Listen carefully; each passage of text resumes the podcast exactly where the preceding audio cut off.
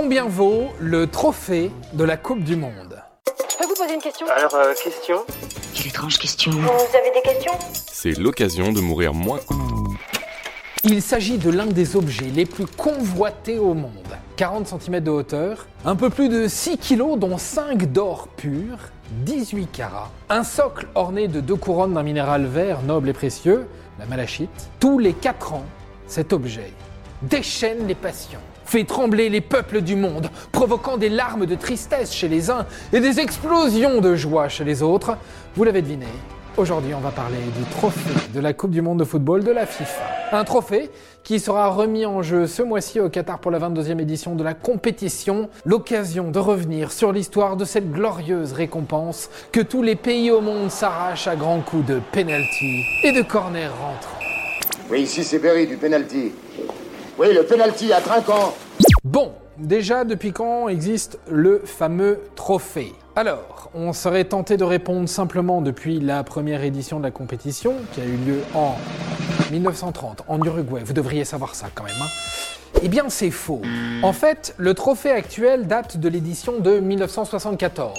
Avant cela, on remettait la coupe Jules Rimet, qui était décernée au pays vainqueur. Cette coupe portait le nom du président de la FIFA lors de la création de la compétition. Elle représentait Nike, déesse grecque de la victoire, tenant dans ses mains un calice octogonal.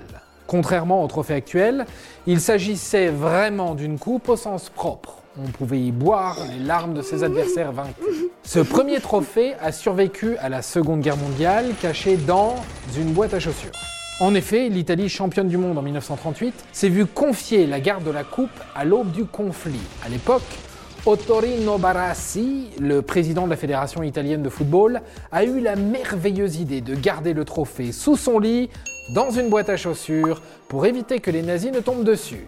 Brillant comme idée, n'est-ce pas? Le nazi n'a-t-il pas des mains?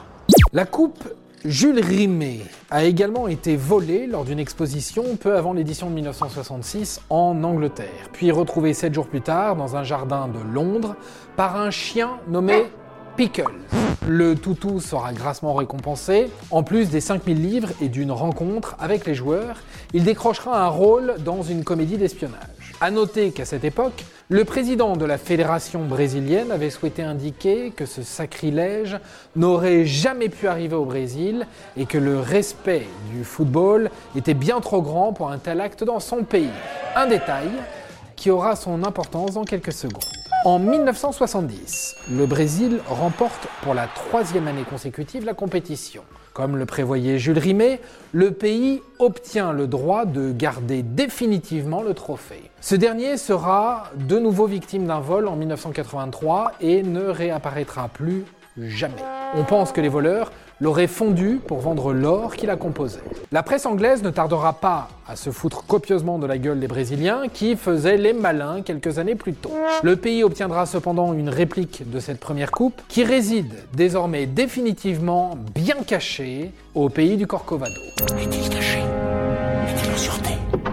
C'est alors qu'une nouvelle coupe est commandée par la FIFA pour l'édition de 1974. Sur 53 propositions, c'est celle de l'artiste italien Silvio Gazzaniga qui verra le jour. C'est le trophée que l'on connaît aujourd'hui, laissant apparaître deux footballeurs victorieux portant la terre du bout des mains. La symbolique est importante, le foot unit les nations et rassemble les peuples à travers un idéal commun. Si la valeur matérielle de l'objet est estimée à environ 100 000 euros, l'importance du trophée et son caractère unique lui donnent une valeur inestimable. Ça vaut beaucoup d'argent, ça Enfin, quand je dis unique, pas vraiment. Lors de chaque édition, une réplique officielle est offerte au pays gagnant, de moins bonne qualité tout de même. Ces répliques, composées d'un alliage de bronze, d'argent et d'or, restent définitivement dans les mains du pays vainqueur. Tandis que le trophée original est rapidement restitué à Zurich après les festivités, dans la salle des trésors de la FIFA. Après chaque édition, le nom du pays vainqueur est gravé sur le trophée, dans la langue de ce dernier. La seule exception est l'Espagne, gagnante en 2010, qui a vu son nom gravé en anglais. Un détail qui a sûrement coûté un ou deux emplois, on imagine. À la fin des années 70, une réplique est également offerte à l'entrepreneur allemand Rolf Deile, créateur du logo de la FIFA et responsable de la commercialisation des tournois. Ce dernier a d'ailleurs voulu vendre le trophée en 2006 pour plusieurs millions d'euros, transaction qui a été refusée par la fédération afin de préserver le principe de rareté de l'objet.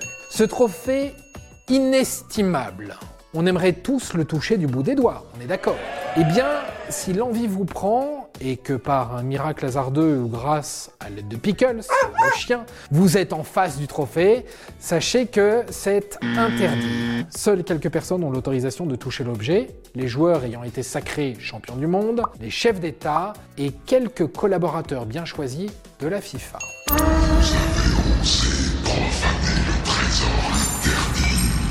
Vous savez donc ce qu'il vous reste à faire pour pouvoir obtenir votre propre Coupe du Monde. Allez vous entraîner, dessiner le prochain logo de la FIFA, ou bien foncer au Brésil pour continuer la chasse au trésor. Et voilà, maintenant vous savez tout. Au revoir, messieurs, dames. C'est ça la puissance intellectuelle. Sapristi Avant de partir, attends, j'ai un truc à te dire. Viens découvrir notre podcast sexo, S'exposer. Deux minutes pour tout savoir sur la sexualité masculine.